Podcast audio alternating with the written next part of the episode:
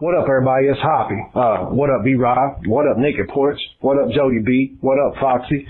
Uh, what up, Bro Ron? What up, all you motherfuckers out there? Uh, I ain't got time to do three minutes of shout outs, but, uh, if y'all wasn't paying attention yesterday, uh, kinda got a little, a little battle going between, uh, Michael Bisping and me, and that's, uh, that's your current middleweight champion in the UFC coming up, putting his title on, uh, title on the line, gonna fight, uh, Georgia St. Paul here for too long, UFC 217, but, uh, this man, uh, GSP, he ain't fought in four years.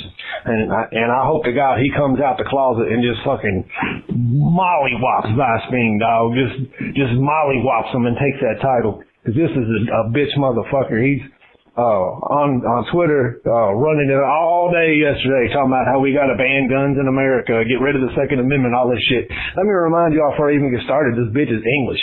He ain't even from here. He can't vote here. Shut the fuck up. Shut the fuck up. Like you have no opinion because you're making millions of dollars over here in America, a country that succeeded from the bitch ass queen where you come from, and you over here making all this motherfucking money off of us, and all you want to do is run your fucking dick sucker about our laws. Shut the fuck up. If you don't like them, take your ass back over to England and fight some fucking people over there. So anywho, I calmly said, you know, uh, responded was like, you know, I don't know who you are or, uh, none of that. I didn't until yesterday. And uh, but Chicago is our example. If you want to see what happens when you make guns illegal, just go to Chicago, murder capital of our country. Criminals do not buy guns at the gun store. But I'm not getting into to uh, to that debate right here. Uh, what I got to say is, uh, you know, we was going back and forth, cussing each other out. I challenge this motherfucker to a fight. Come your ass to Kentucky. He shut the fuck up. Now, you know, maybe he just didn't want to get into it on Twitter, whatever. But uh, still, I challenged the UFC champion to a fight, and he shut the fuck up. So that means something. So anywho, uh, I ain't playing. I ain't no fucking keyboard warrior. Bring your ass out here, motherfucker. Uh, he's all happy today that Conor McGregor picked him to win the fight. Well, both of them got something in common. They got huge overinflated egos and talk a whole bunch of goddamn shit. And look what happened to Conor. I picked Mayweather. Go back and read my motherfucking Twitter. I can't stand that motherfucker either. I ain't got no beef with him. I just don't like his style. But this motherfucker Bisping, fuck you. I hope you run your fucking mouth all the way up to the day of the fight and get whooped. And then you can come out here to Kentucky and get whooped again. I don't give a fuck. You hit like a bitch, bro. Especially for MMA. So let me tell you. You want to come to Kentucky? Get the fight on TV. Have a neutral ref. We go at it. Don't be a bitch, bro. Hoppy out. You are now listening to Random Ramblings with Rob. Yay! Yeah! Yeah! B to the R, O to the B, coming at you with the funny random rambling, talking about all the things that'll make that rain day sunny. Yeah, it's hot and popping, fireball dropping, come get your laugh on. Yeah, it's a concept, you know he be rocking, rob got the facts and all of the gossip. It Don't matter where you are or who you with, you got it tune right in. Bring your girl into your girl to bring your friends, be Robbie lit. Tune in in your crib, in your whip, at your job. He got new shows every Sunday. Here we go. What up, everybody?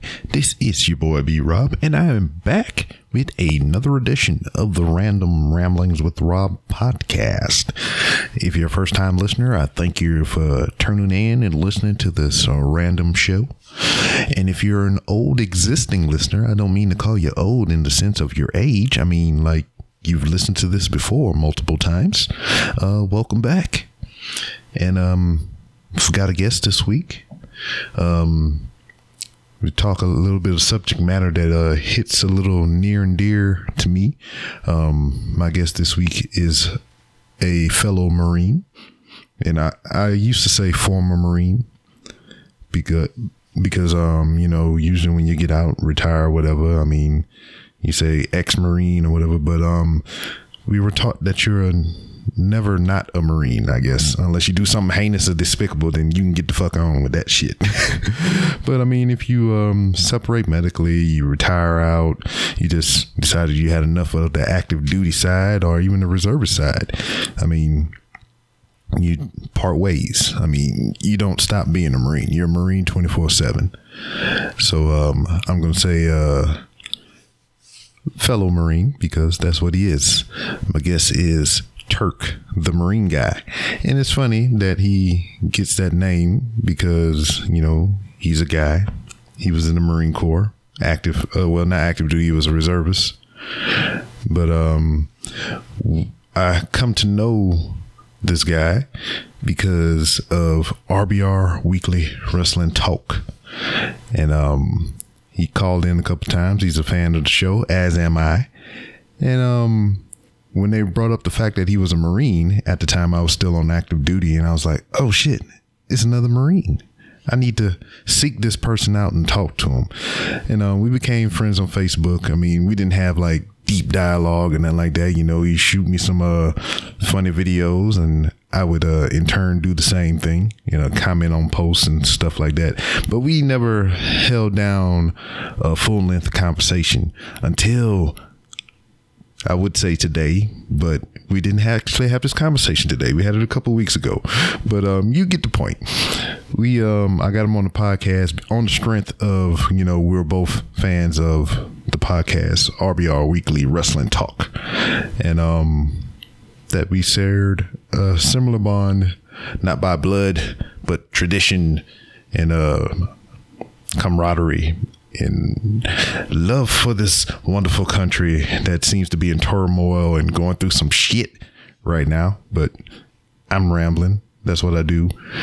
Um, it gets a little touchy, you know, going through this uh, podcast because a lot of stuff that he was talking about hits home. You know, we spoke about PTSD. Well, he did a lot of the speaking, and me as a podcaster, I can only speak for myself. I really enjoy when I don't have to say shit. you know, I mean, I just kind of rein in the guests, and um, you know, if they run out of things to talk about, I you know, I just throw some random questions out there and try to keep the thing moving. But whenever um, I have a guest on, and they just kind of take helm of the ship and everything, I rather enjoy that because I mean, I'm getting to know this person. I don't usually, some of the times when I have guests on, I don't know them from anybody, you know, Adam or Eve or whatever the fuck. I don't know these people, but, um, hence the reason they're on the show because I have a genuine curiosity or we share, share common interests.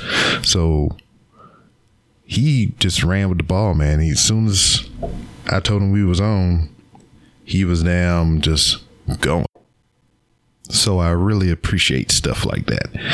Anyway, um, what I was saying, it, was near and dear to me because um, was talk about PTSD, um, you know, just general problems, you know, certain, I mean, I think all of us kind of deal with it in a way, you know, as far as service members go.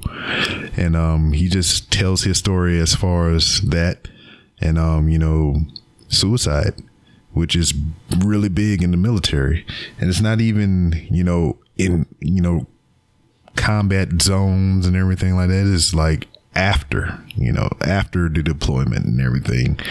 And, um, you know, I never thought about uh committing suicide, but there was many times, and you know, I, I talked to my wife about it to where I felt like I would be better off on a deployment or just somewhere, you know, away from everybody. You know, I didn't want to be bothered. I mean, there was times to where I would get real irritable, which is not really in my character. You know, I would zone out and um, not even want to be, you know, bothered by anybody. You know, I just wanted to sit in the room and uh, play games or just lay around and you know it, that was just kind of what it was you know when i got really down. And then it, even you know separating within this past year uh, it hit me kind of hard uh, the first couple of weeks you know because a lot was going on. Our future wasn't certain you know, all I knew is, you know, this thing that I did for 16 years and two months, um, I'm not doing it anymore. And that doesn't even have to be necessarily um, military related. I mean, it could be anything. You do something for extended amount of time, you know, and then all of a sudden you're not doing it anymore. I mean, that's going to take a toll on you mentally somehow, you know. And uh, PTSD isn't just limited to you know military stuff. I mean, it could be anything: car accidents, um, sexual assaults. You know, anything traumatic can trigger PTSD, and um, you know, you wind up waking up in the middle of life, reliving those memories, and it's just it, it sucks. And um, usually the result of um, some people not being able to handle that is they turn to suicide, which sucks, sucks, sucks. I can't say it sucks enough because it really does. Because I mean, you are taking yourself out of the equation, and it doesn't just it affects everyone around you. You know. And um, you know, this is not like my show, man. I, I, we don't get on any somber stuff like that. We try to keep it upbeat and up tempo. But I mean, this is important shit to hear, man. Because um, truth be told, I thought this whole conversation between me and Turk was gonna go a whole different way. I was gonna bring up the fact that we, you know, I found out about him and he was a Marine through RBR Weekly Wrestling Talk, like I said before, and we were just gonna talk about all kinds of wrestling. How did he find out about the podcast, and um, you know, how did he become a wrestling fan, and then it just went a whole different way, and um. I'm glad it happened. I'm glad we had to talk. And um I hope his words that he says and uses during this podcast uh you know help someone else out. As that was his intention. That was his purpose on um being on the podcast to tell his story.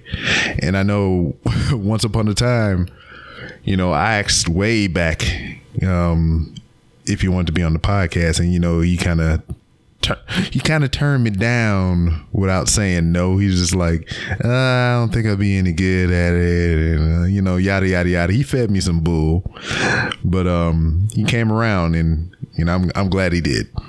But without further ado, we're gonna go ahead and jump into this edition of the Random Rounds with Rob podcast, featuring Turk, the Marine guy. In in my estimation, this has been a long time coming. Yeah. Cause uh, damn, I found out about you through uh RBR Weekly Wrestling Talk. Yes. Do you even still listen to that? I do actually. Um, it's still a little guilty pleasure of mine uh, listening to those guys, um, and ex- and especially now that I know that uh, me and Will actually went to school together. Well, um, yeah, yeah, yeah. Yeah, that was weird. I mean, like what it was like middle school or something. I forgot how it went because I think I brought it up on the show, didn't you? Yeah, uh, we went to middle school together, and then uh, one year of high school before I got put into foster care. So um, it was in Aurora, Colorado. Whoa! Yeah, foster care. Well, eh, just things happened with my dad, and so I was just in a, a group home until it was time to uh, emancipate, pretty much. Okay, yeah. Yeah, and then from there, uh, emancipated, worked a little bit, and then um, I worked at like a, I worked at Del Taco, and I was, I became a manager. Um, and during one of the night shifts, a recruiter was uh, came through the drive-through, and I saw him, and I was like, "Well, I used to want to be a Marine when I was younger." I was like, "Fuck it," and you know, I asked him where where I could find him, and he was all happy as shit. there, there so, you go. I mean, shit. If I was him, I would have been happy too. It's like probably at the end of the day, goddamn, I'm fucking. Oh, it was tired. six in the morning. Oh, wasn't mine. It, oh yeah. I'm sleepy because I'm tired from the night before. oh yeah. And damn, I go to daggone get my breakfast for my, um, so I can go hit these streets and get on the recruiting grind. And bam, they just jumping out the drive-through window on me. yeah, that was that was pretty much it. And um, I went in right after uh, right after I got a shift and drove down there and was talking with them and yeah and then signed paperwork um, originally was supposed to go active duty um, and then just it was a weird thing man I was supposed to go active duty. I was supposed to uh, be a armorer, um, an armory tech guy. Yeah.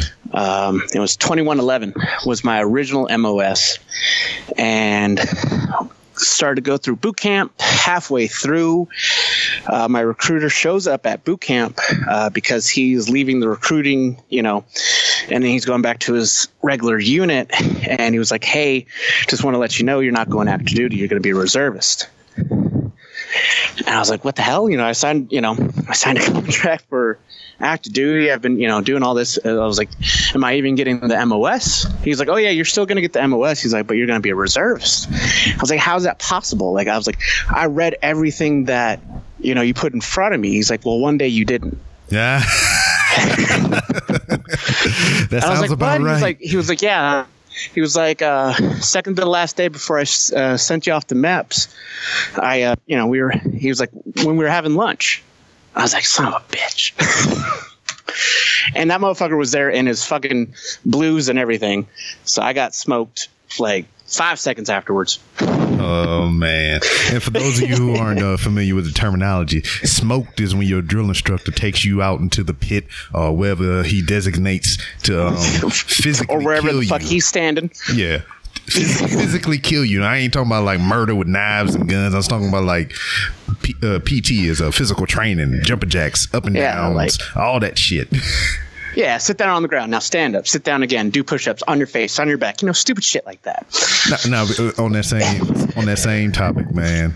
What is the like? All right, looking back on it now, what what do you think is like the most simplest, most painful thing they ever somebody ever had you do? Oh, that easy. Uh, for two hours straight, I had to do like a diamond push-up. Oh no! with a ruler on my uh, wrists and then a ruler um, in between on uh, like bouncing on that ruler touching my nose. What? yeah so you get the diamond, diamond position. You go halfway down. He put a ruler on my wrist and then he put a ruler in between my nose and that ruler and i had to balance both of them. Fuck your It couch. yeah. I fell plenty of times. That's why it, it lasted two hours because that shit sucked that was the worst i've i've never sweat so much by doing so little kind of thing it sucked so bad Well, I mean, what I think what somebody had me do, uh, my drill instructor brought me in the DI hut because now oh fuck that I, I broke you broke you bro- I broke the golden rule. Whenever you walk past the DI hut, you're supposed to turn your head away. You're never supposed to look in there. And Mm-hmm. never don't don't look into hell Yeah. So uh, recruit Robinson turned his head Oh. and, and having to catch eyes with the drill instructor, and he's like, "Come here, Robinson. Let, let, let me talk to you real quick." And he made me sit with my back against the wall, you know, in a electric chair position, oh fuck that and he gave me two Q-tips. Oh. made me hold them between my thumb and um my pointer finger. And just do little circles. mm-hmm. oh or, or even worse uh, those little hand towels you ever Oh, have to yeah, yeah. just stand there hold a hand towel up top fuck. Oh man! so so so you're a little bit older. Yeah. uh, you you know. Um, when you went in was your last name forever bitch?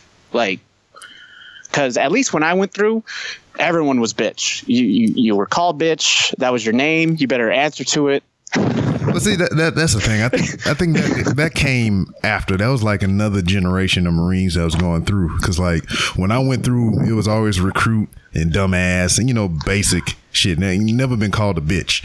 But um, when I went back to the depot, um, I wasn't a drill instructor, and I just went back as um, a black shirt. I was um out there on Page Field in the rappel tower and the gas chamber Okay. and all that other stuff. oh so you were one of the nice guys Ish. nice ish. yeah.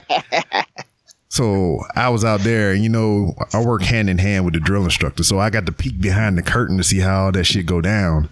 But when I was there, I was there on Parris Island for like about oh two. fuck that place Yeah, I was there for about like two years, and um, I think it was just that generation of Marine that was coming through there that all the drill instructors called them all bitches. Yeah. yeah, there there was a point where if if they said bitch, three guys started running because Yeah. you know, if you don't, Somebody or even if they call in. you by the wrong last name, you better understand that they're talking to you. Mm-hmm. I, I was called Escalada, I think, once um, when uh, when I graduated. Yeah, that- that's usually how I was. Enchilada, uh, Espinoza, Esparza, um, Escalade. Um, let's see. Uh, let's yeah, Esky.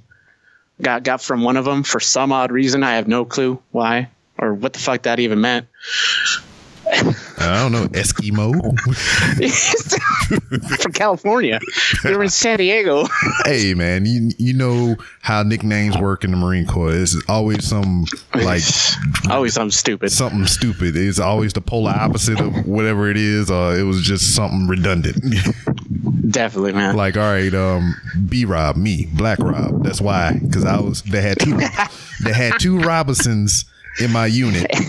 One was white, one was black. So I, by default, I was Black Rob. And see, and and it wasn't even like a racist thing though, Yeah. right? It was always just like, well, you're you know You're black, black. because that's how. you're you're darker than this other Robertson. Yeah, because that's, that's just how you. It's just how you were saying a little while ago. If you know, it's two Robinsons. So they would mm-hmm. call us over the PA, and we both show up. He's like, "Not you, the black one." Man, I do have to say I, I was lucky that you know my last name is very distinctive. So yeah, once I got to the the fleet, quote unquote, well, I was a reservist, so that was fun ish. ish. But you know, it, it was it was it it was a different experience than what I was expecting.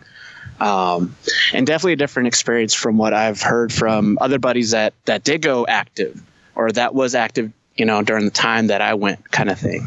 And it's a it's it's a different pace, but we all get deployed, you know. Yeah, Um, and whether we're ready or not, you get deployed, yeah, that's kind like, of thing. yeah, fuck your Uh, you're oh yeah you, you're guaranteed um, once every three years a unit is guaranteed to deploy.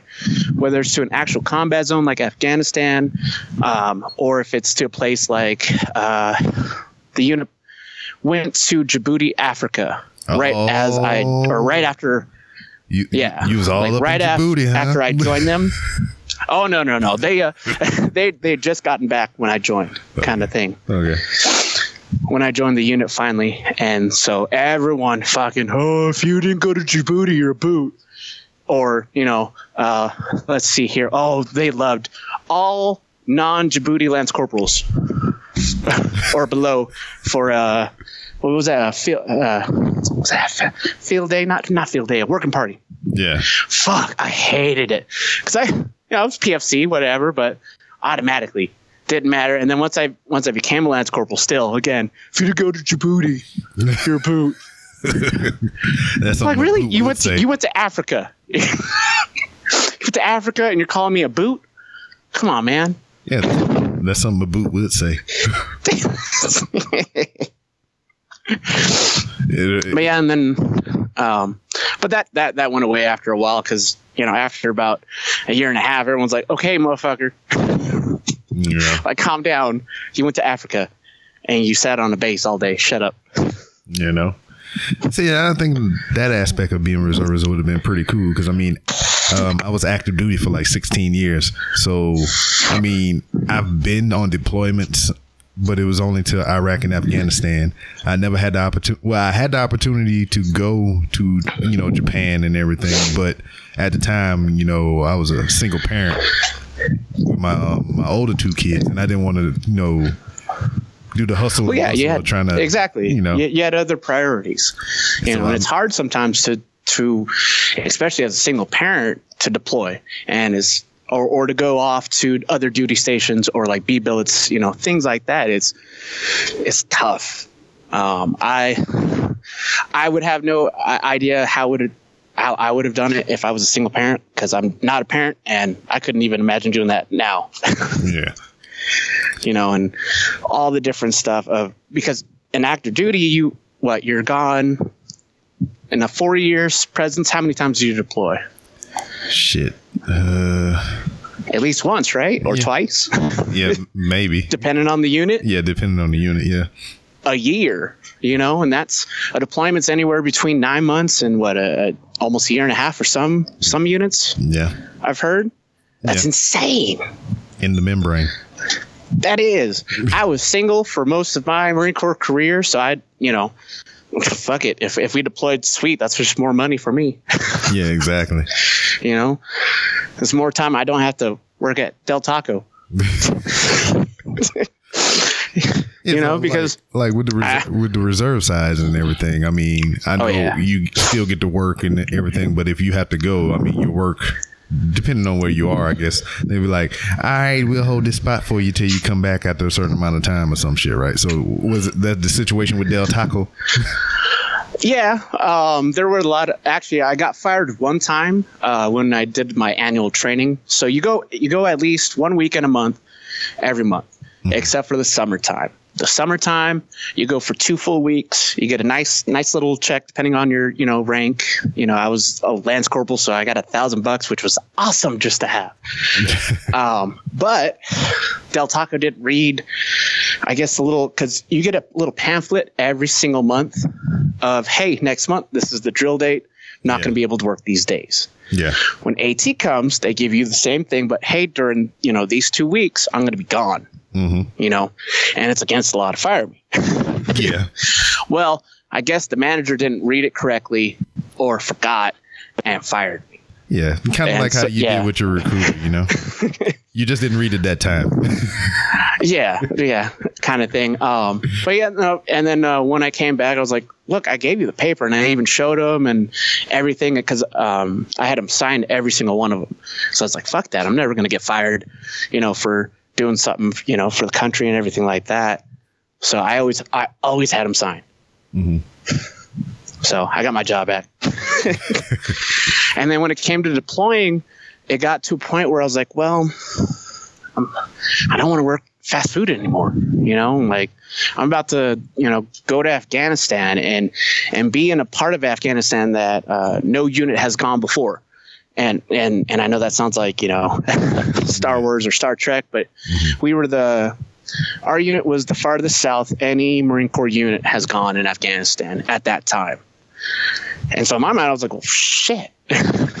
you know, we're we have these big ass vehicles, and when you have big ass vehicles, what do they like to do? Just IED city all over the place. Oh, yeah. You know, and so I was like, fuck that. I'm not gonna I'm not gonna go over there, come home with thirty three thirty thousand dollars, you know, and still work at Del Taco. yeah. So I quit before, uh, went on deployment.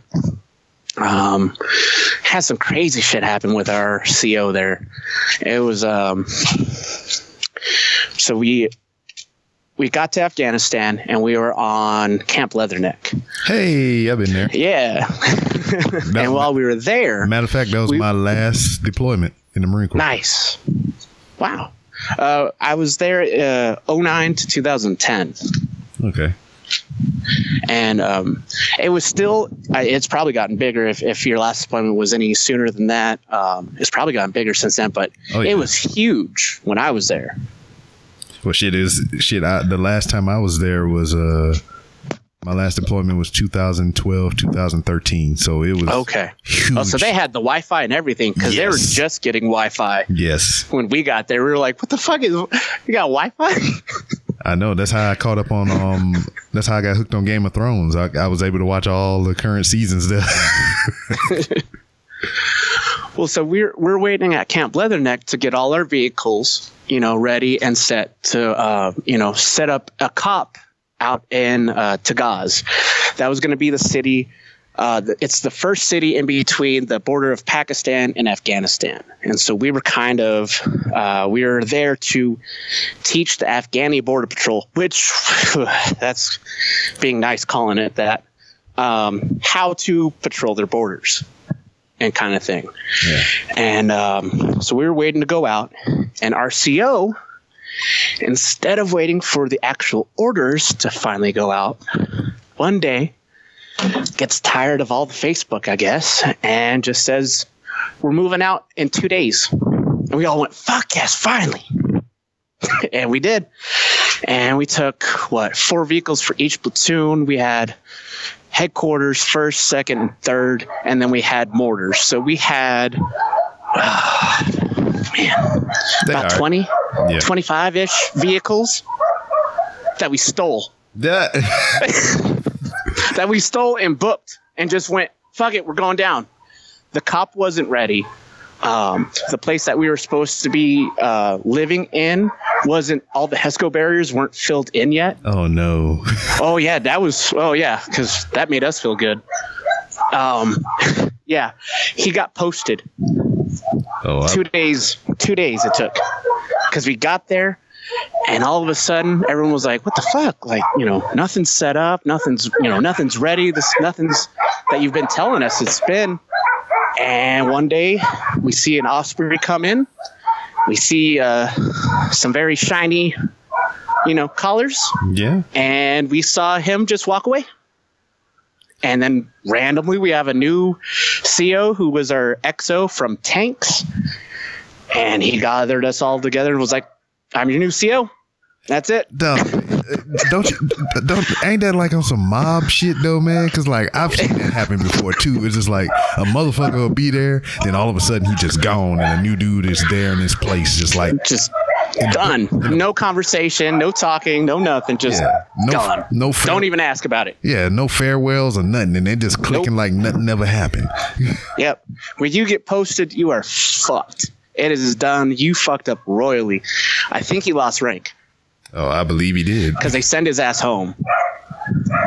Oh, also, we had the battalion first sergeant who fucked up too.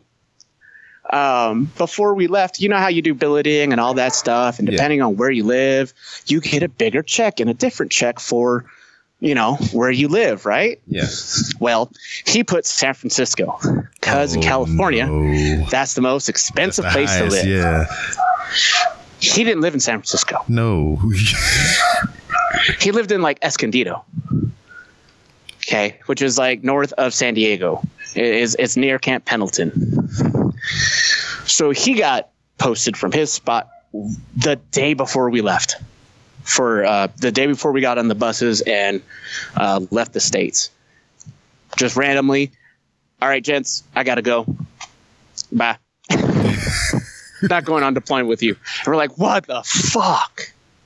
And this motherfucker looked like Jim Carrey. Okay, he had j- the jaw, and he would he would give these long ass speeches, and he would talk about I got my car. You know, if you want it, I'll give it to you. It doesn't matter. And he had this big ass jaw, and my buddy would call him, uh, "I'm the jaw, and this is the law," because that's how you know talk like that. His dumb ass got posted.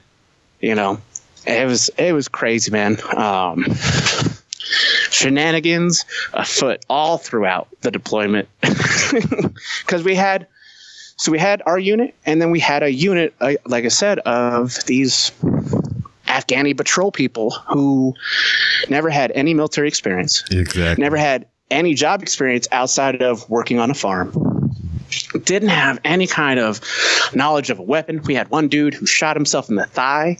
Cheddar Bob. he he was on post because we're you know we're trying to teach him how to to be on post and all that shit. And he's fucking around. He shot himself right in the thigh uh, had to shove my thumb in the hole because he kept ripping out uh, this the skivvy shirt that I was trying to plug it with. Oh no. Oh yeah, that was fun. Yeah, because for the next three weeks I was like, wait, do I got AIDS? Because this motherfucker was dirty. yeah. Um. What else? What else? You better than me. I probably would have stuck a stick in there and broke it off. I ain't sticking my finger in there. Well, it, it was you know because it was loud. I was uh, our maintenance bay was right next to post two, which is the post that he was on, and we heard it and we were like, "Oh my god, what the fuck?"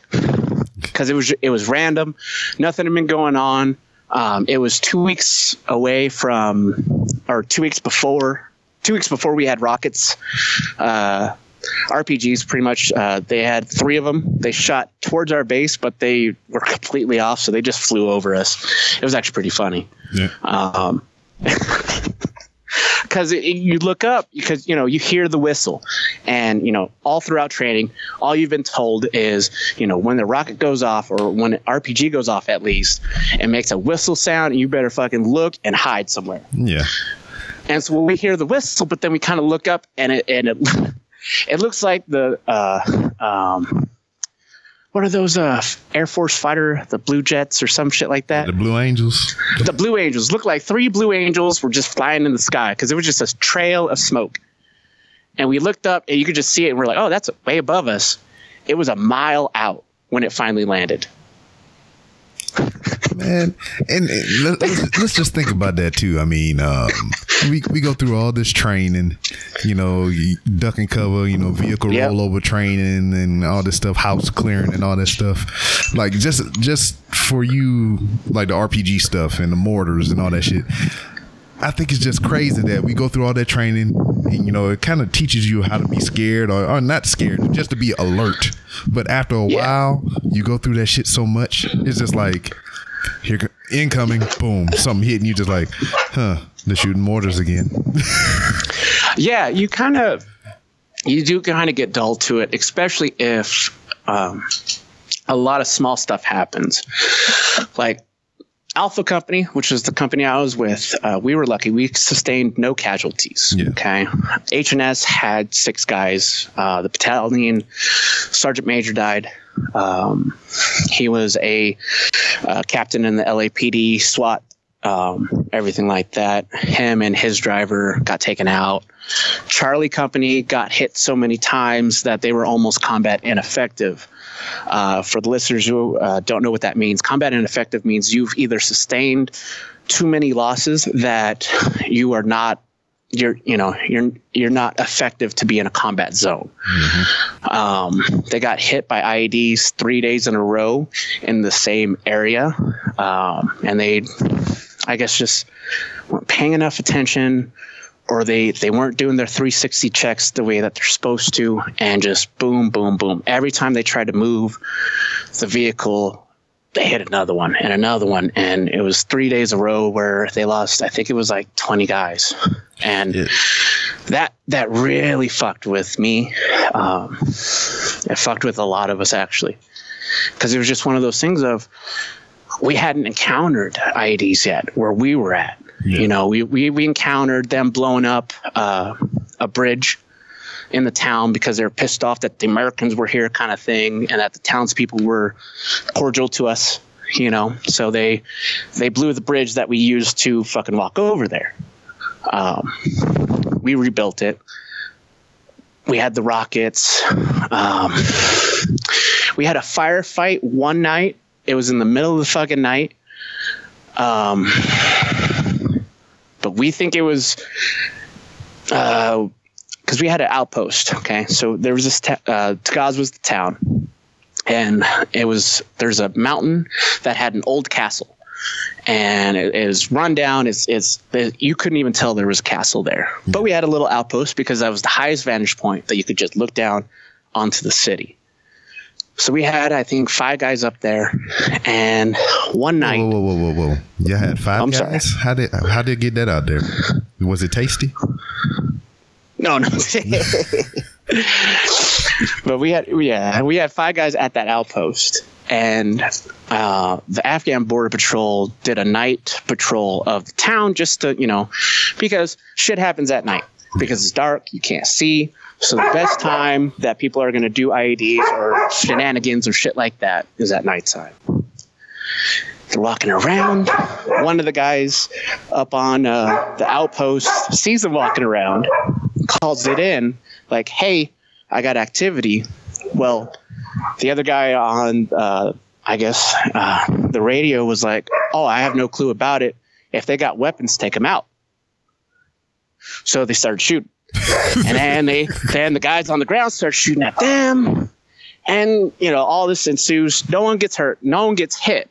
Okay, but because Afghani Border Patrol shot against United forces or United States forces, and they exchanged fire. The guys on the hill all earned a car, yeah which is a combat action ribbon. yeah yeah, that was fun. Um, if I'm going to tell any stories from uh, my deployment, uh, the biggest one is my story, I guess. Uh, I was on post one night, and if you're on post, usually when you get off in the morning, you're on what's known as QRF or the Quick Reaction Force. And pretty much for the next eight hours after you get off post, if anything happens, you're the first four or whoever dudes to go check whatever out, kind of thing. Because everyone else is doing different things, you know, uh, different platoons are already either outside of the wire doing their own little, you know, thing. So each, you know, headquarters platoon takes care of the base. Um, we get a call that uh, there is a big, just a big ass truck, like one of those trucks that you would, uh, you know, people they drive with uh, like onions and stuff, you know, Yeah. on the freeway, like a big ass truck. And there's eight dudes, and they're parked on the road that we use, our main road, and they're just chilling there. Um, so we have to go out, but we have to teach the Afghan Border Patrol. So this is the best opportunity to show them how to deal with this kind of situation. Oh no. So we took the Afghan Border Patrol, and uh, we had to instead of taking the road, we cut through the river. We had this tiny little river, um, waist high, I would say, at the deepest point. And we get through that. These motherfuckers took their boots off, took their pants off, What? their trousers and shit. Ah. Yeah, these motherfuckers took their shit off so they could stay dry. And then after we got out of the water, they're putting their shit back on, and we're just like, "What the f- motherfucker? Like, bitch, get the fuck over here! What the fuck are you doing? There go that Why'd you bitch your again. sh- You know, why the fuck did you take your shit off? You know, what, did do you not know what we're about to go fucking do? There, you know, there, and So, uh, so when whenever you said uh, bitch, did like thirty Marines just jump out of trees and everything? Was like, hell, you call me? right? Fucking recruits started calling me. No. Uh, so we, you know, they get all up there and we start walking towards it and we see the vehicle and then we see a second vehicle. And we're like, okay, great. Now we got, you know, two people in line. So there's definitely something going on on this road. Across the way, about 200 feet to the left, still on the same road, but on the other side of the road, there's this Afghani gardener, old ass dude. He looked like 183. you know, he was, oh, dude, like he had no muscle at all. It was just bone. He was, he was black, but he was tan. like, it was just, it was weird. It was like a dark skeleton. Okay. I'm a lance corporal. I have a sergeant with me. I have a corp or I have a corporal with me and another lance corporal, but he's over dealing with the people on the truck. So, guess who has to go grab the gardener who might be next to an IED? Mm. The lance corporal. Of course. So I, I kind of do this weird like walk around thing where I kind of just walk to the side, you know, just in case if people are watching or if this dude has a, you know, a trigger on him or anything, just in case, you know. So I take this kind of wide, you know, walk around and all throughout all these bushes. And if you've ever been to Afghanistan, hmm. this shit's a shithole. There's Yeah, trash everywhere. There's trash from you you know U.S. forces and stuff like that who either throw it in the trash and the wind blows up and it, you know even though we burn trash and shit um, yeah you shit in a bag and then you burn that some bitch um, Or, or you throw it at people like I did. did you have piss tubes no, no. oh piss tubes are the best these are just PVC uh, I'm getting off topic but so there's just there's trash everywhere. Um, I remember walking around a big bush and I was looking down a little bit, but keeping my eye on the guy. And I see a jerry can, and a jerry can is a five gallon plastic can that can hold up to five gallons of gas. And so I was like, oh, fuck it, whatever. That's trash. I was like, oh, I was like, I want to remember this just in case, you know, there's, uh, you know, we got one more jerry can now, you know, for the vehicle because I was in the recovery vehicle. I start walking towards the gardener, and he's not at all paying attention to us at all. I'm yelling at him. I'm fucking water lega and all this stupid shit and that, and you know, uh, fucking uh, Dari, Adam, tell him to stand up, come here, all that stuff. Not listening. I throw a rock at him, and I felt bad, but I, you know, it got his attention. He looked up, and I, you know, told him to come here. He starts walking towards me. Tell him to, you know, lift up his dress, show me that he doesn't fucking, you know, have any bombs on him and shit. Mm-hmm. And told him to start walking in front of me. So I had him walk in front of me. And I, I like pointed to my eyes and I pointed to the ground where there was my footsteps. And I just kind of did this thing of like, you know, follow, my Follow- yeah, footsteps because follow I don't know my what the fuck's out here Yeah. you know. We're following, we go back around that bush, but this time I'm coming from a different angle. I see orange cord. Before uh, you deploy, they put you through uh, different training scenarios, different classes, and in one of the classes, they tell you if you see orange, if you see red, if you see yellow, those are detonation cords, Yeah, cords. hot wires, you know, shit like that. Uh, shit's about to go boom. So I stop. This dumb motherfucker keeps walking because I told him, you know, and so he followed my footsteps. I'm still standing there. I'm looking down at it. Now, instead of just one jerry can, I see three. Oh shit. And and they're all connected. And so I, you know, I yell out to the sergeant and I and I say, uh, Godzilla. That was our um, Code That was our uh, yeah. yeah. That was our code. Was Godzilla. And you had to say it in a you know a goofy Asian voice just because Sergeant liked it that way. and he looked at me and he said, "Are you sure?" I said, "Yeah, I'm standing on it." So he he grabs everyone and they all go into this little safe bubble around me. and he's like screaming instructions at me. Don't move! Grab a chem light out of you know all this shit. Grab a chem light out of your bag. Mark the area. Try to you know walk out of your own steps. All this shit. I'm just like, well, fuck that, mother. I'm not gonna try to add anything. So I, I kind of stood there for a couple minutes and I was just like, all right, well, it hasn't gone off yet. So it might not be a pressure plate, but it could be. You know, it could be a pressure plate where once I let off, it goes off because they were talking about uh, talking about that. It could be a remote. The guy could just be waiting, you know, for more people to come closer, and then boom. But and then I was thinking, well, now he's seeing everyone else fucking move away.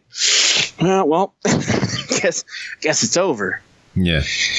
and I kind of I just stood there. I was frozen um, because I, I I I don't know. I I didn't want to die at that moment, you know. And I I heard the sergeant yell at me one more time, and it kind of snapped me out of it. And I took one of the um, IR chem lights that we have, and I put it on the bush as lightly as I could. Gently. you know, as, as gently as possible, and then said, "All right, I'm stepping," and took a deep breath and just started taking steps backwards, and I, I was able to get out of the situation.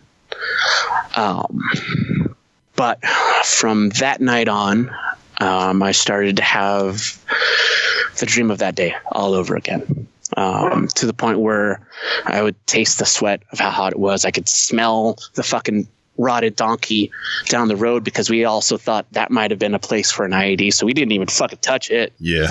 you know. And yeah, they they were about to give me um,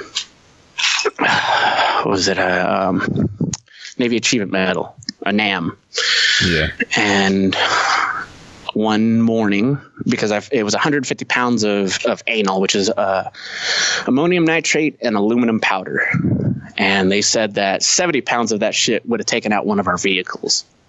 I was like well great. I was standing on 150 of it. Sweet.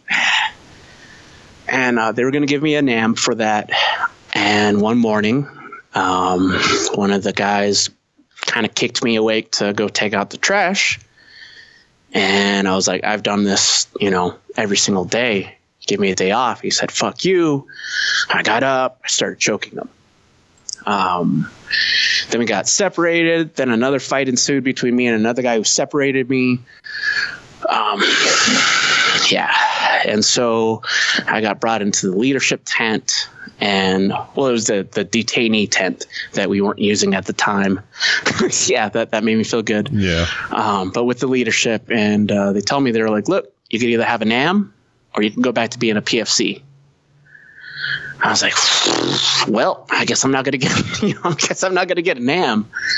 And he, and um, the Gunny, Gunny Williams, he looked at me and was like, "You know, we um, we should do both, just in case." My heart dropped, and I was like, "Fuck!" I'm like, "God damn it!" I was so close. I, I knew I had points. All I needed, all I needed was get through the deployment, and I was gonna get promoted, kind of thing. Yeah. And he, he kind of let me sweat it out for like 30 seconds. It was the longest 30 seconds of my life. And he was like, "Nah, we'll just take the NAM. We'll give it to someone else." But he was like, "But you'll know that was yours." And so the sergeant, who was part of that uh, team that went out, got the NAM. Okay. Yeah. Um, I got home. I uh, still had the nightmares. Uh, I woke up one night uh, screaming and choking the chick I was sleeping with that night. What? Yeah, so Y'all still that wasn't good times. Yeah, no, no, that, that was the last time I saw her. um, it was just one of those things. Every time I had the dream, it would either go off or the sergeant was next to me, you know, or more than just me was at stake in the dream, and and more went wrong than what actually did, and it, it kept fucking with me. And I remember on the ten days home, I was driving on the freeway, and um, I was in the fast lane, and on the side where the little barrier was, there was just some trash, and it freaked me out where I swerved three lanes to the right and almost got into an accident. Uh, and I knew I was like, well, fuck, I'm fucked now, you know, because I, I live in the at that time the Coachella Valley, which is a fucking desert. You know, it's an hour drive away from 29 Stumps, which is also a wonderful place to live Oh yeah, it's lovely. those poor bastards. Yeah. Um, and so I, uh, when I, you know, you get 10 days of leave when you come home from a deployment, at, at least as a reservist. And then you're supposed to come back. They do sensitivity training and, you know, this is how you're supposed to talk to your family and all this shit. I was like, oh yeah, I could have, you know, needed that about 10 fucking days ago. driving on the fucking freeway and um, they kind of did the whole, you know, is there anyone, you know, they started taking people aside, you know, is there anyone? And they kind of already knew that I was a little messed up. And I was like, yeah, I need to, I need to talk to someone. They got me um, to one of the doctors on Camp Pendleton, and he gave me meds. Well, these meds you're not allowed to go to the field with. Yeah. And if you're with a fucking grunt unit, pretty much, if you can't go to the field, what are you? Yeah. Yeah. Also took my uh, weapons card away, which that that hurt. Um, because that, you know, doesn't matter what job in the Marine Corps. What are you at the end of the day? Motherfucking rifleman. Exactly. And what's a rifleman without his rifle? hmm Yeah.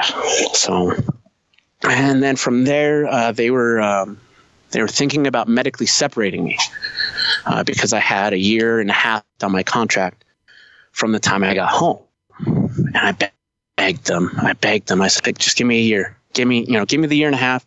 Let me see if I can get off these meds. Let me do, you know, just give me, just give me what I have left. Please don't do it." And they were thinking about, it, and they're like, "Well, you know, if we if we put in for the medical board and you get denied, then there's a six month guarantee that you will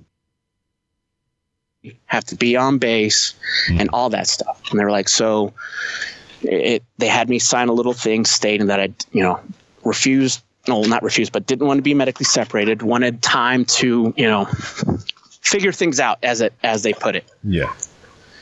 and uh, didn't. um, it just got worse. Um, the meds got different, and the more different meds I got on, the more and more that they kind of looked at me and was like, "Hey, you know, um, it's not going to happen. We're not going to allow you to re-enlist." Yeah. And they told me it the day that they gave me corporal. Oh, okay. they promoted me um, and then uh, after the promotion and all that formation, I got called up to the office. First sergeant said, "You know, you deserved to be corporal, but we're not going to allow you to reenlist."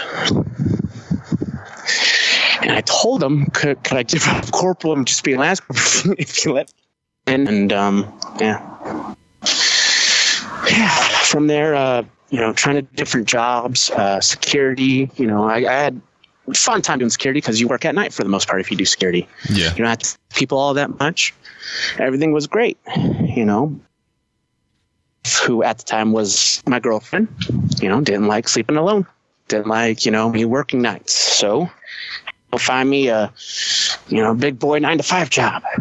Um, went through vocational rehab with through the VA to try to become a veterinary assistant. Um, went through all the schoolings with that and um, yeah started working in the vet field in 2013 um, and it wasn't until about it wasn't until my divorce actually that um, at the beginning of this year that I, I, I wasn't able to have my escape from work anymore. You know, my my ex-wife was my escape. My ex-wife was the reason to work all the hours, the reason to put up with all the bullshit, the reason to smile at someone who you know, didn't deserve to be smiled at. Yeah. You know, and mm-hmm. didn't deserve my kindness, didn't deserve any of this shit, you know. And so when she left, it was like what the fuck?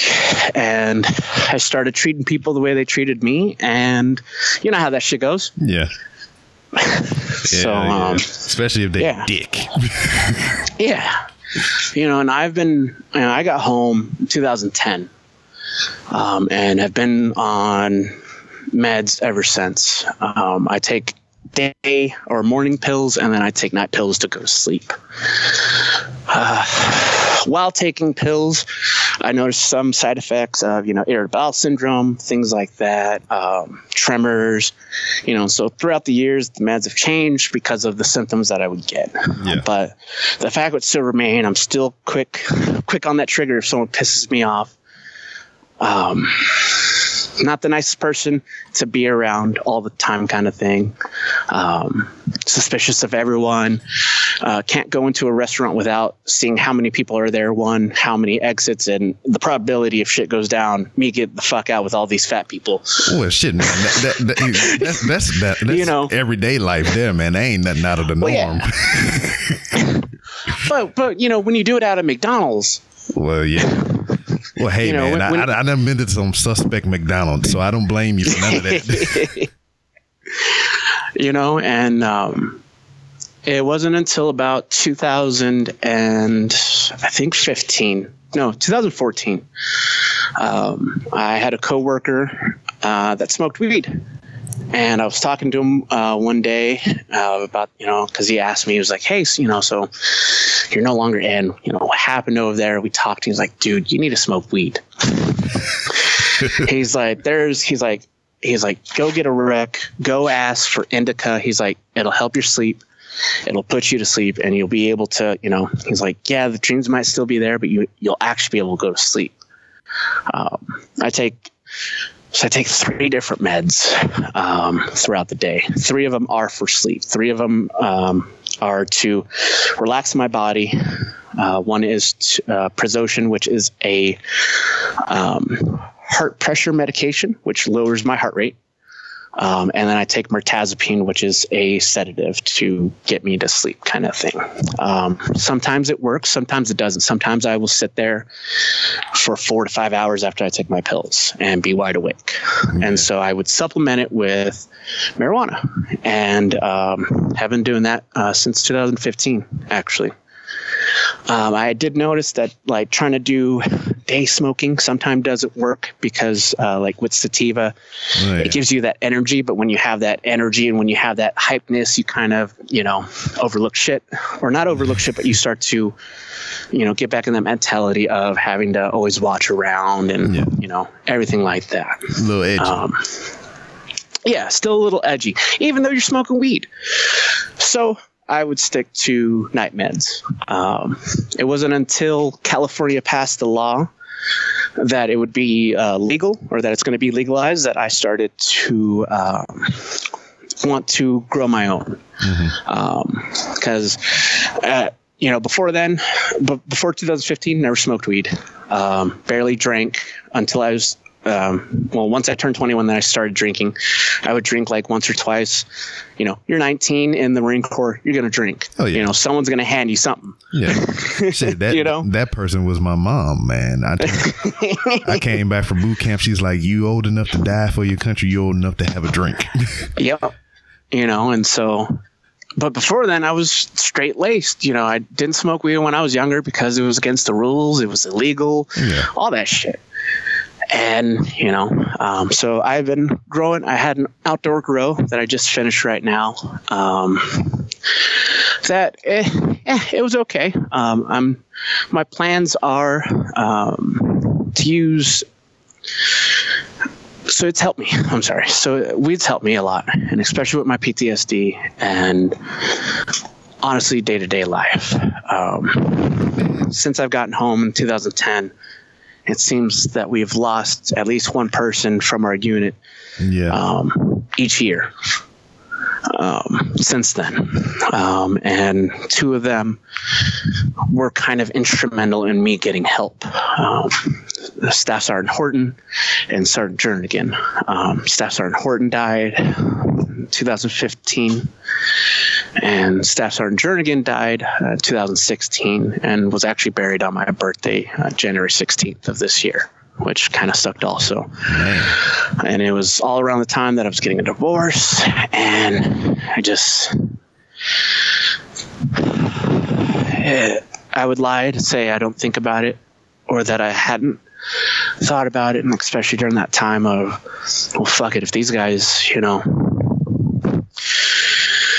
if these guys couldn't handle, what fucking choice, you know, what fucking chance do I have?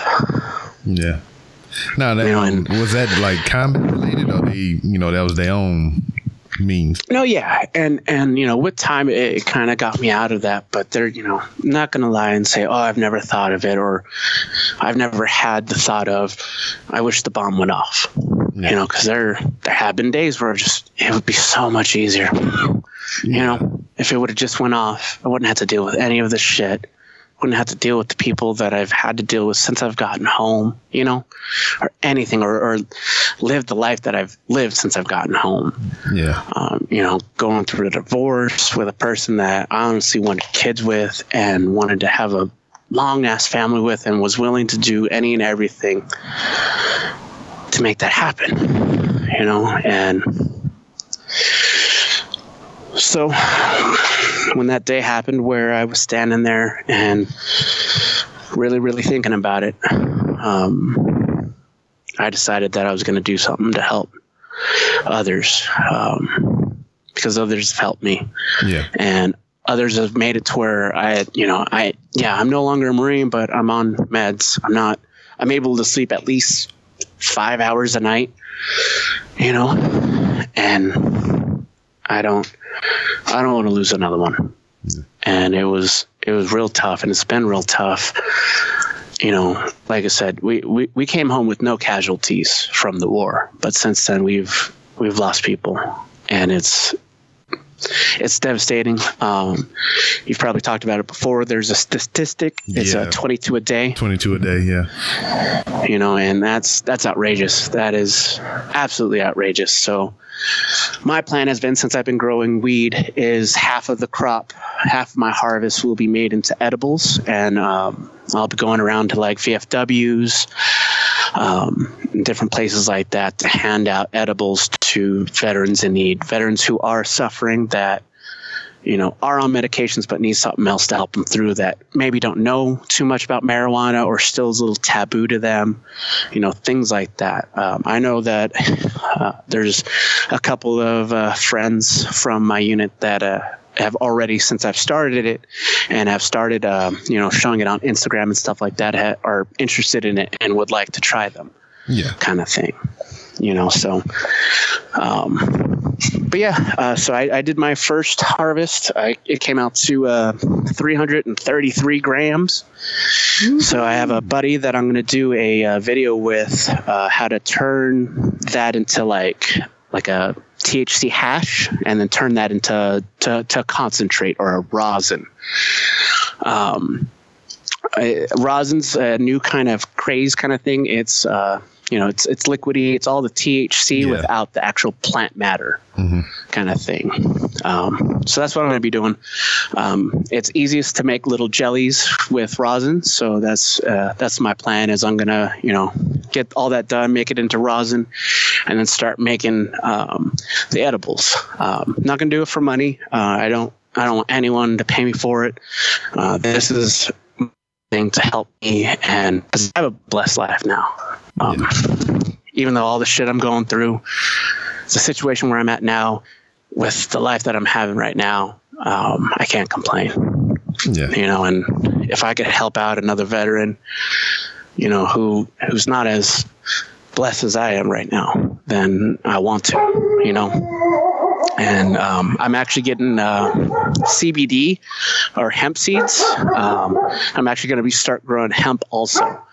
Uh, f- with that, uh, there's two there's two major um, substances in weed: uh, THC, which is what gets you high, and CBD, which is what is the healing factor. It's a it's a like a pain reliever. It also helps with PTSD.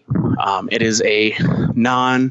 It's a way to not get high, but also to relax your body. Um, you know, when you're stressed out, your body's stressed out.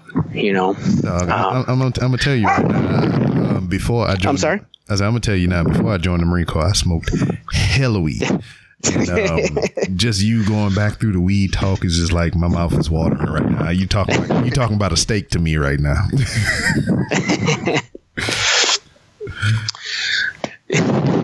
yeah, I mean, because like I, mean. I, I can't I can't have none. That's all. It's just like the job I got and all that other shit. So Yeah, and you know, and that that's another thing too is a lot of people have jobs, and a lot of people have jobs. A lot of veterans have jobs that still, you know, drug test.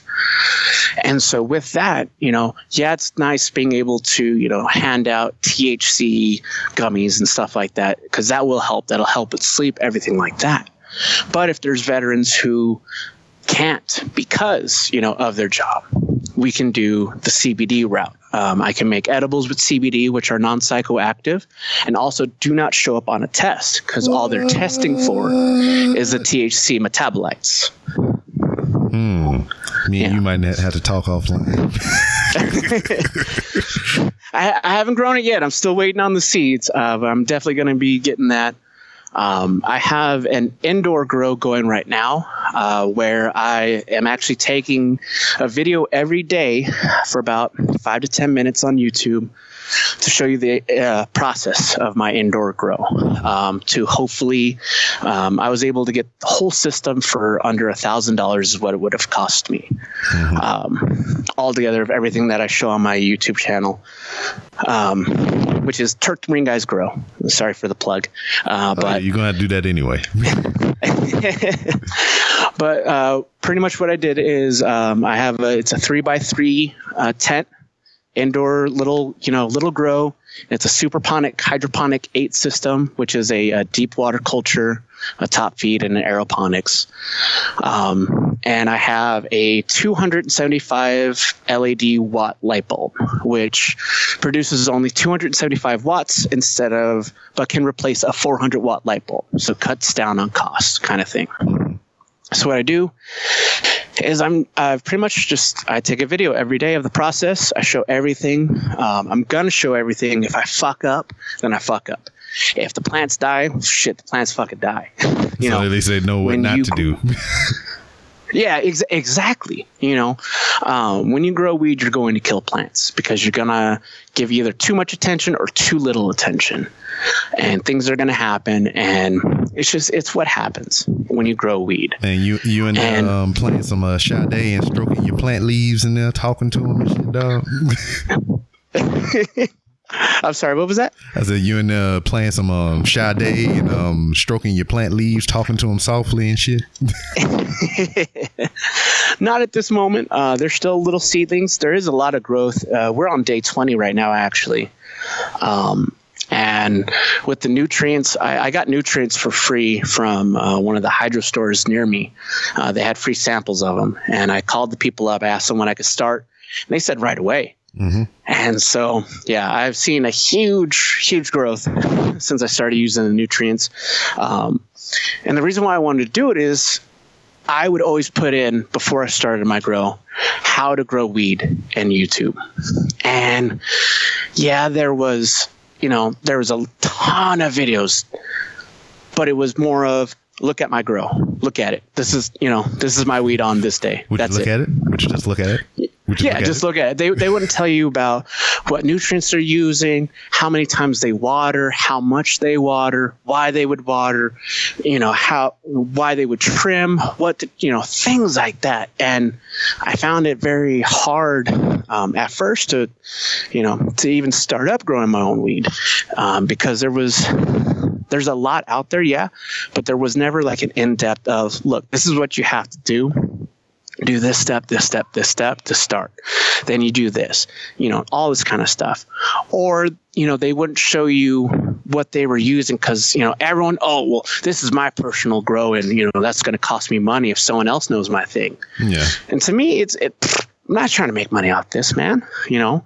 And if, even if I was, even if the person right next door to me has the same exact grow, used the same exact seeds, and did everything I did, it's not going to affect me, and it's not going to affect my meds that I grow for myself, Yeah. kind of thing, you know.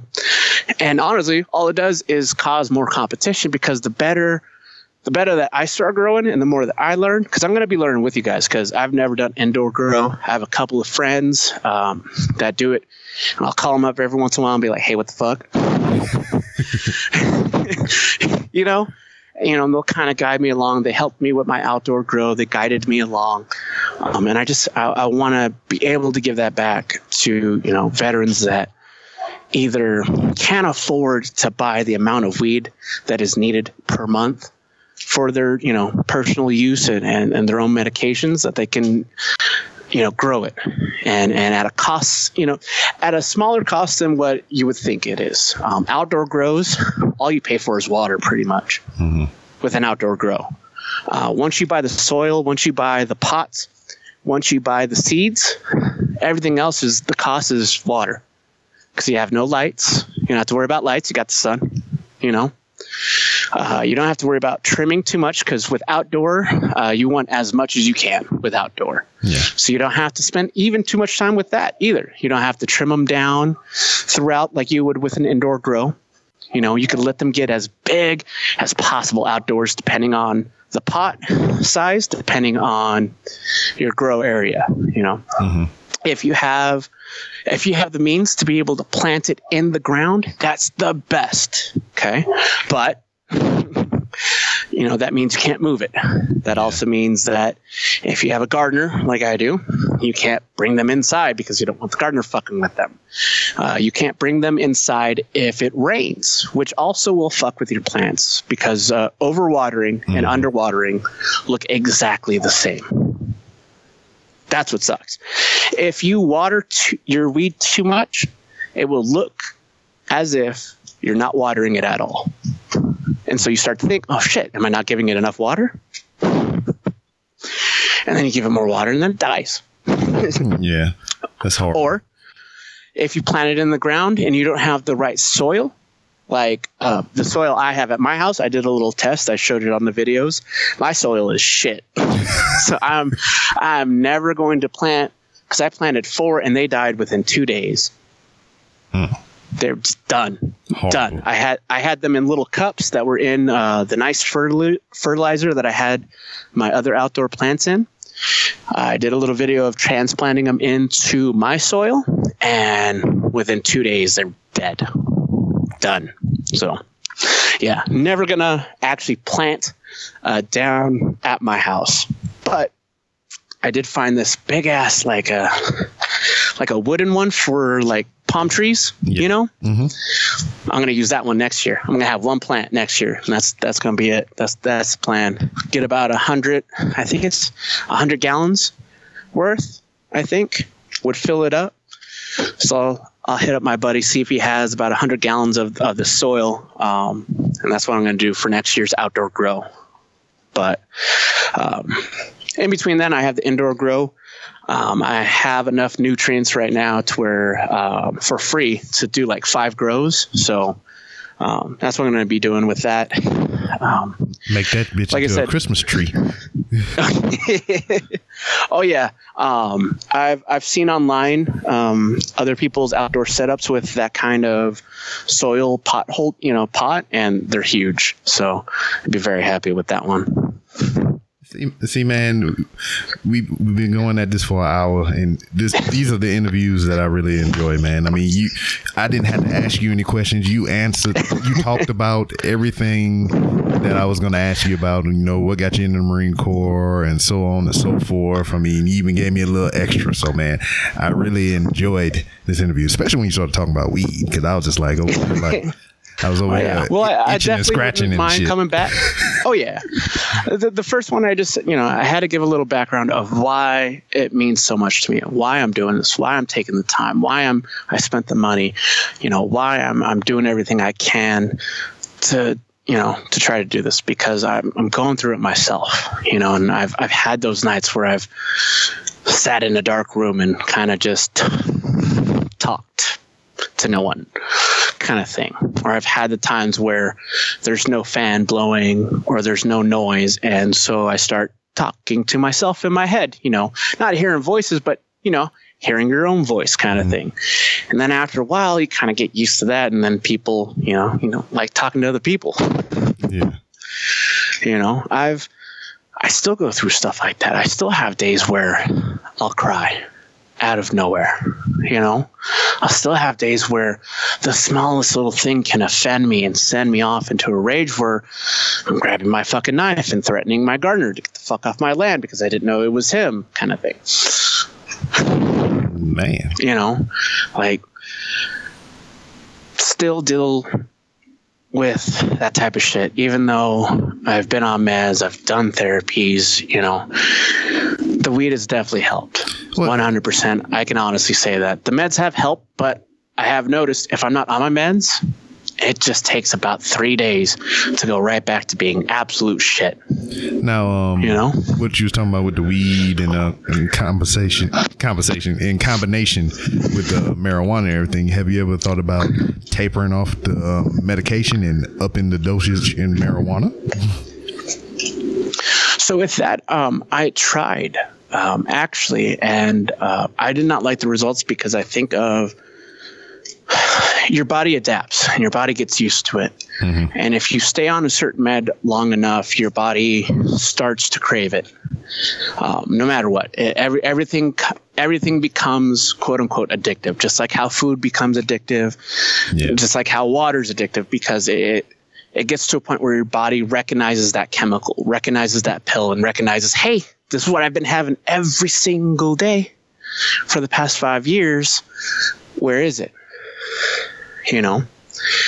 And it's, I'm at a point where I don't know if I can because I, like I said, I, I went off of them for, for about two weeks and it, it wasn't good. Uh, when I did smoke weed, it um, it would help, but there were still times where, because I was smoking weed during the day now, it wasn't as effective as it was at night.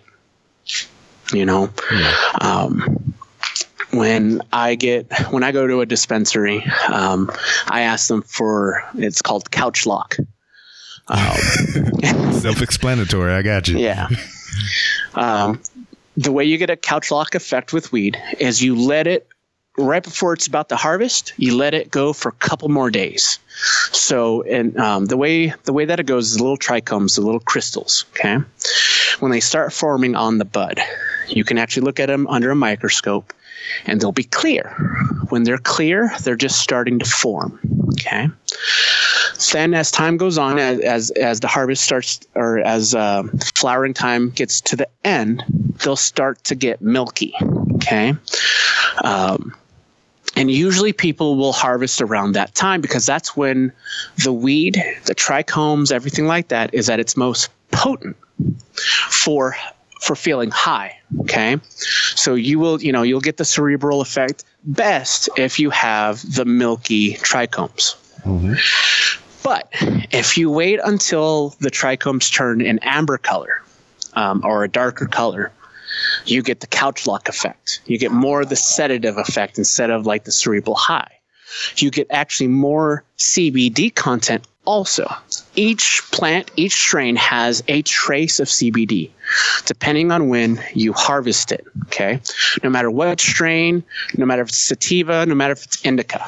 Okay. If you wait long enough, you will get traces of CBD in it with, you know, and that's part of that couch lock effect. The couch lock effect is the relaxing of the muscles, the, um, your head feels like a bowling ball. It's real heavy. Your eyes are real heavy.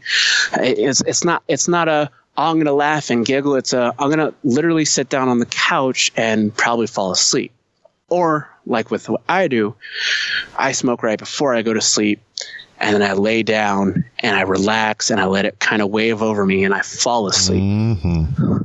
Some people say it's a waste of weed to smoke before you go to sleep because you're sleeping, but if you're using it to go to sleep, it's definitely not a waste.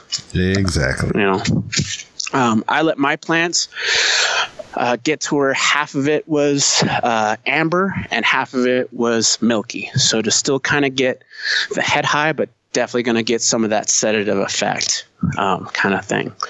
Um, because again, I, I use it personally for nighttime meds uh, to help me throughout um, the night.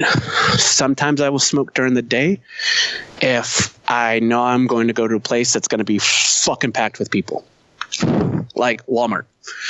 Dog, I have I no fucking Walmart. clue how you do it. I don't fucking know how you do it. I would lose my mind if I spent that much time at Walmart.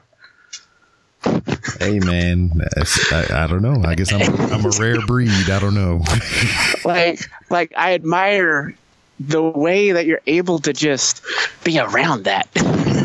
be around the people and and the people well, see, see, the, I think that's the thing, man. I mean, and the people I think that's the thing, man. the was- people It was just like um in the, in the Marine Corps. That's that was the thing for me. It was the people. You know. yeah I just like to be around the people, man. And so I mean, it, I guess it's like it's still kind of that way or whatever. And then you know it's Walmart, so not only am I getting good deals and low low prices, I'm seeing this these these sideshow acts and everything. oh yeah no I hate it too when when the the last uh, movie of a series comes out and then they come out with a fucking $25 box set yes, Sons of son of a bitch. Because I didn't. son of a bitch all right, check it out. Because I, I, did- I did a video on that today. I see you've been looking at my Instagram. Um, I bought tran the first Transformers movie when it came out, so that was like almost twenty dollars. Then I bought the second one, that was almost twenty dollars. So they got five movies now. So over the time that I Yep. bought them all individually, I done spent over a hundred dollars. So now they come out with a fucking box set for forty. I was like, you son of Yep. a bitch. son of a bitch. Oh yeah. All right. So I don't know. Um, okay. So something, something bothered me today. okay. I don't know if you've heard about it with the whole Steelers player thing. Oh, the one guy. That whole, yeah, that whole bullshit this weekend. Yeah. My thing was, I'm all for it. He's a veteran. You know, he served. That's what you're supposed to do. I, I did a little post on Instagram of like, you, you know, United States code for when the national anthem happens, and it specifically states people in the military in uniform and or veterans must, you know, stand for the anthem and do all of that. Mm-hmm. I didn't like that the coach made him feel im- and impelled to say he was sorry. You know, Yeah. the the same right that the team had to sit out the national anthem is the same right that he had to stand for it. Yeah. You know, Exactly. I I joined the Marine Corps. I did it to preserve the rights of Americans under under United States flag. Mm-hmm. Also, under that United States flag, people are allowed to burn it. People are allowed to protest. People have the right to free speech. People have the right uh, to assemble and do all this all this stuff. Absolutely. But you need to understand also with the right to do bad also comes the right to do good. And you cannot ostracize one guy for doing what he felt and what he's been told to do when the national anthem happens because you want to protest something else. Okay? Whether it's for the flag, I, I don't care. I don't care that they kneel. I, I didn't care when Kaepernick did. No, I didn't. Because yeah, it had it had to do with the police. And guess what? I fought for the right for that dumb fuck to be able to do it. Yeah. That's you know, that's why I laugh. It's like it's like yeah, I don't. If someone burns the flag, yeah, it's going to anger me, but that's their fucking right. If they're an American citizen, that's their right. Now, if they're in Saudi Arabia, if they're in Afghanistan, I'm gonna have words. Yeah, I You mean, know? you outside of this country fucking up this country's Exactly. flag, you know. But as an American citizen, you have the right. Yeah. And then, man, it You just know. goes into a whole bunch of things. It's like, you know, people are upset because you're not upset. I hate that shit. It's, oh, yeah. It, it's I mean, they they are all right right now. They are, everybody that's doing what they're doing right now. Everybody, every last one of them are completely right. If they're taking the knee because of injustice in America or whatever, boom, that's great. You, you you're right. If you like the guy, the veteran, I mean, he's paying an honor to his uh you know his brothers and sisters in arms or whatever. That's his right. he was a ranger. He was an officer. He is right. if you taking a knee You know? or sitting out for Kaepernick or you know injustice in the NFL for whatever the fucking reason, you are right. So why are you even mad for? You know, everybody's doing right. Exactly. You know, and, and, uh, it's- I, I don't know. I, it just kind of made me mad that I saw I saw the video of him. It was like, you know, I I made my coach look bad. I made my team look bad. And I was like, what? No, like no. You you did what you were told to do. yeah, and that's another thing. I say, mean, You know, and and and my my, no my feeling is that. is forced patriotism or fake patriotism is worse than no patriotism. yeah, You know, you don't have to stand for the Pledge of Allegiance. That's absolutely fine. Jehovah's Witnesses do it every single time. That's absolutely fine. That is part of what's great about this country is you're allowed to do shit like that. You're allowed to say no when everyone else says yes. Because we live in America. We don't live in fucking Afghanistan where a woman is not pretty. you know, she's like a piece of clothing to these guys sometimes. you know, You know, and it, it's I know it's frustrating, dude. it, it's it's one of those things of it's it's a lot of people complaining about things that they've either never fought for or have no idea why they should be even mad about it. You know, I, I saw no reason of why that veteran should have got talked to or anything. I don't even understand how anyone could even think of telling a veteran, "Hey, don't stand up for the American uh, flag and for the national anthem." Unless that veteran absolutely hated everything about it, You know, you know, and shit like that. But outside of that, like, I, I wouldn't be offended, but I'd look at someone like, "What the fuck are you thinking?" No, I'm gonna stand. I'm gonna put my hand over my heart. All that shit. I fought for this shit. You, you don't have to. You don't have to. Um, I don't know. That, like I said, that just kind of made me mad with the veteran thing, and I, and like I don't want to take it to a race thing, but there's a part of me that feels if he was black and did that, he wouldn't have had to apologize. You know, if Uh, shit, I would be if- able to give him more shit if he was black. you know, like it, it, it just, it, it makes no sense. It, it still doesn't make any sense to me. Um, You know, it, Because you know there's- it does make sense. there's a lot of people that yell a lot. There's a lot of people that fucking, I hate this country. This country is blah, blah, blah, blah, all this shit. And it's like, dude, because you live in this country, it's the only reason why you're allowed to talk that way. Yeah, You know, like Saddam, what did he used to do? cap a motherfucker, cut the hand, off, Ex- cut the head off, exactly. Exactly. hang them from a There- goddamn street sign. There ain't there's not pictures on every goddamn building of Trump. There's not statues all over the fucking United States of Trump. or any other president that we've had, except for a couple, but Yeah, not just one president all yeah. the way through like it used to be with him. Yeah. Shit, there are still buildings with memorials of him in Iraq. Yeah. My my buddy was just there. He was like, "Oh yeah, there's there's still." He's like, "There's a couple buildings with uh with his face on it still." Yeah. I don't know. I'm sorry. You know what the world needs? I'm needs? sorry. The world needs weed. Yes. Oh my God. Yes. Um, that's why I'm happy California uh, passed that because it's definitely going to help a lot. Um, I am.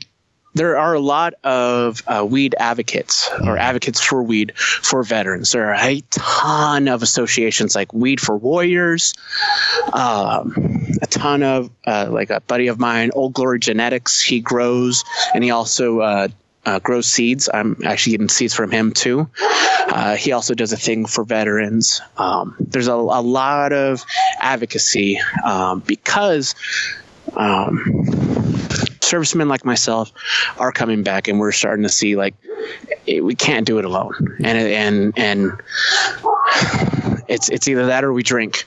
Yeah. and drinking will kill you harder than than weed will because the drinking's going to affect the meds The liver and and, then all or react shit, with the yeah. meds you know?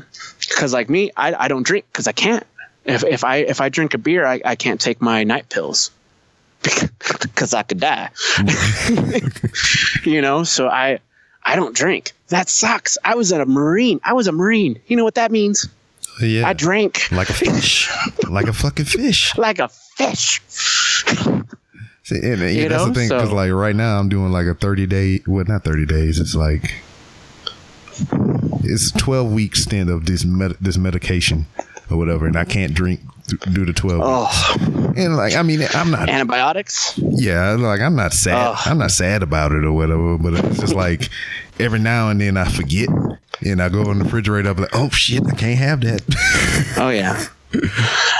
you know, and that's one of the things with with marijuana. There, there's there's been nothing to where oh, it's a you know, if you take it with this medication, you know, you'll die or it'll have adverse side effects or anything like that. Um, no matter the different meds that I've taken since I've started smoking weed, I've never had a adverse or bad effect of doing both. But I have thrown up because I drank a beer and took my pills yeah. you know i have i've done that i've had the most horrible uh, diarrhea from the pills that i take sometimes. Um, absolute horror. Like just it just just water. Just just water. That's it. No no nothing. I'm not constipated nothing. Just just water. Man, that's that damn Iraqi soup. Oh fuck yeah, you know. But it, that's uh, you know, it's another reason why I want to help out other veterans is some of them are drinking while taking medications. You know, because the medications, yeah, they help, but your body gets used to it. Your body starts to adapt. Your body starts to become tolerant.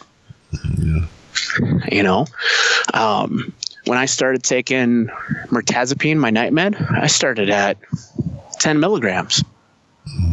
I'm up to 45 now. What, what shit? Yes, sir. Oh, and and there's still some room to still go up. She said. She said, say, for safety reasons, the highest I can go is 75 milligrams. So I still got some, you know, God damn. Well, shit, you know, man. but but like- I can't I can't be honest with the VA and say, you know, I smoke weed. Because it's still taboo. Yeah, they blood test me. Yeah, they're not as stringent anymore and, and they're not going to take away benefits and stuff as long as you live in a state that um, has medical marijuana. Yeah. You know, because, uh, you know, sometimes they use those blood tests to take away benefits. Because if you're doing uh, meth or amphetamines of any kind, opioids or any shit like that, you know, that's 100% illegal and bad and, you know, shit like that. So things like that can get your benefits taken away, Yeah. you know? And man, I can getting out. And um, you know, I was having the trouble sleeping and shit too, man. And damn, they gave me this shit. I forget what the name of it was, man, but it would put me down and I would just have all kind of crazy dreams and shit. I'm dreaming about dragons and fucking all kind of crazy shit, man. And then when I would wake up the next morning, I'd just be like a slug, man. It's just like my head is heavy, and I'm like I, I was like, man, take me off of this shit. Oh yeah, they um they had me on Seroquel and Ambien when I first got home. Seroquel, Ambien, and Zoloft, and it didn't do shit. Like I would I would work out at night because I would- I would get so bored. yeah, and that was 'cause that was the thing. I, Three in the fucking morning, you know, three in the fucking morning on a Thursday. Yeah, that, that was what I was doing too, man. I was down up until like three, four o'clock in the morning playing video games and shit. And it, Yeah. it got to a point to where my wife was like, "If you up past this certain time, don't even come get in the bed because I got to get up and go to work tomorrow." Yeah, you know. All right, man, but uh, it's almost dinner time. oh yeah, Uh, man. I appreciate this, man. I'll definitely come back on again, Oh, yeah. talk more about uh, the Weed. grow and everything like that. Um, I know, like I said, we, we barely scratched it, and again, it was. I want to tell more of the backstory of, of why Yeah. this means so much to me and why I'm putting so much time and effort um, into this. You know, man, it's a great cause, and I, I appreciate the effort that you're putting into it, dude. Well, thank you. I appreciate it too. And I know we didn't serve at the same time. We weren't in the same units, but thank you for your service because honestly, you made it possible for me. You paved the way for me. Um, and I say that to all veterans that are older than me because without you joining, it, it, it gave, you know, it wouldn't have given me a chance to join. man i appreciate you for you you know taking in uh taking up my footsteps and everything and all that stuff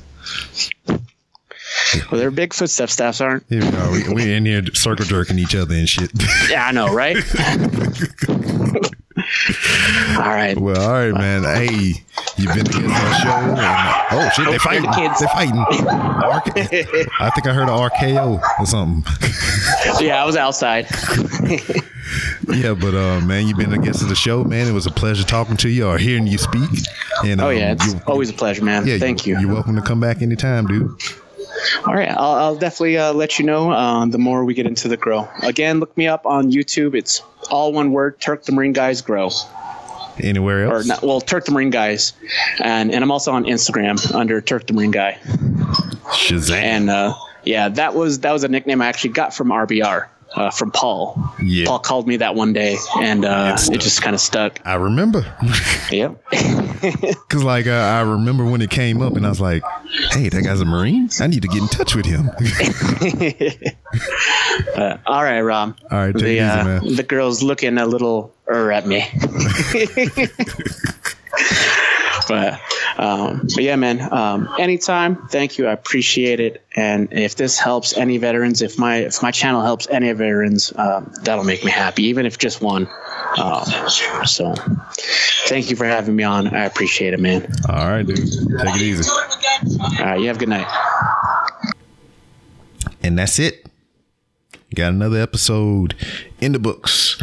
Episode 92. We are fastly approaching uh, episode 100. Still don't know what the fuck I'm to do, you know, to celebrate or anything, or even if I'm to celebrate, it's probably just to be business as usual. I mean, it's a milestone. I did a little something, something for episode 50. Uh, I did a little something, something for the year anniversary. And, um, yeah, might do something for one hundo. But other than that, um, I hope you took away something from this podcast. You know, people have problems, and it's good to air those things out. It's good to say them out loud. I mean, I believe the more that you talk about it with other people, or just even say it out loud or anything like that, I mean, you take your power back. You don't let this thing take control of you. You know, so um, man.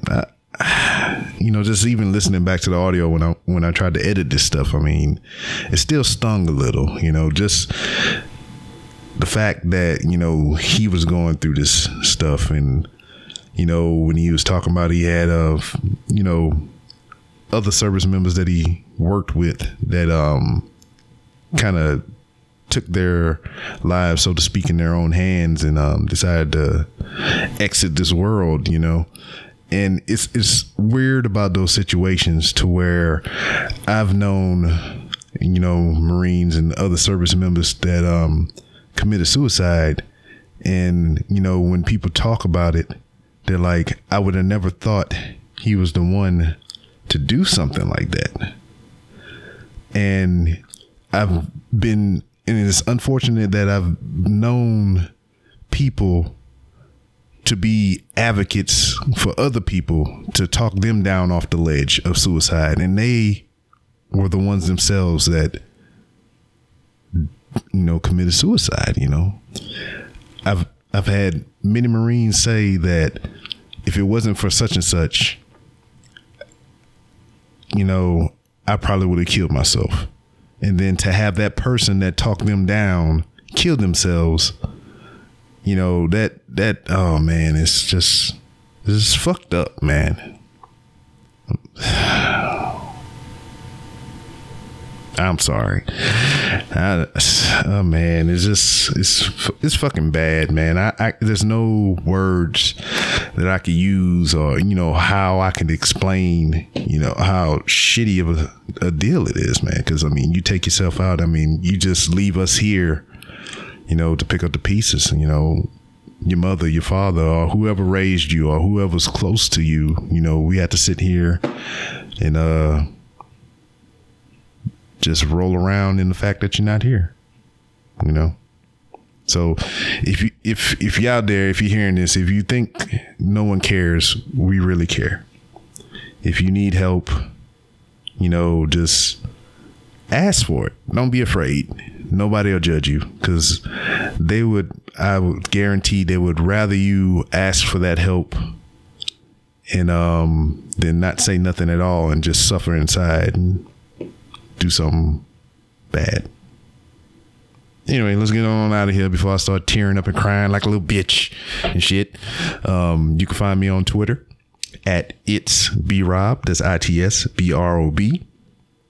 Um, if you want to talk professional wrestling and other general shenanigans, uh, that's where you can do it at. You know, I appreciate all the uh, retweets and likes and everything. And um, also, you can find the show on Twitter as well at 3R Show. That's 3, the letter R, S H O W.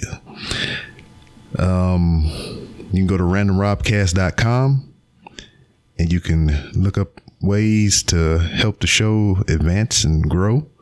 You can uh, use my Amazon links. You click on the Amazon banner, it'll take you to Amazon, and then you just shop like you normally do, man. You uh, get some uh, screen protectors like I did recently because I got the iPhone 8 Plus. I'm not bragging. I'm just upgrading my device from a 6S Plus. um, and whatever you purchase from Amazon, using those links, I get a little kickback on the end. Got merchandise as well. I'm working on some new designs. If you got any feedback on that, hit me up on Twitter.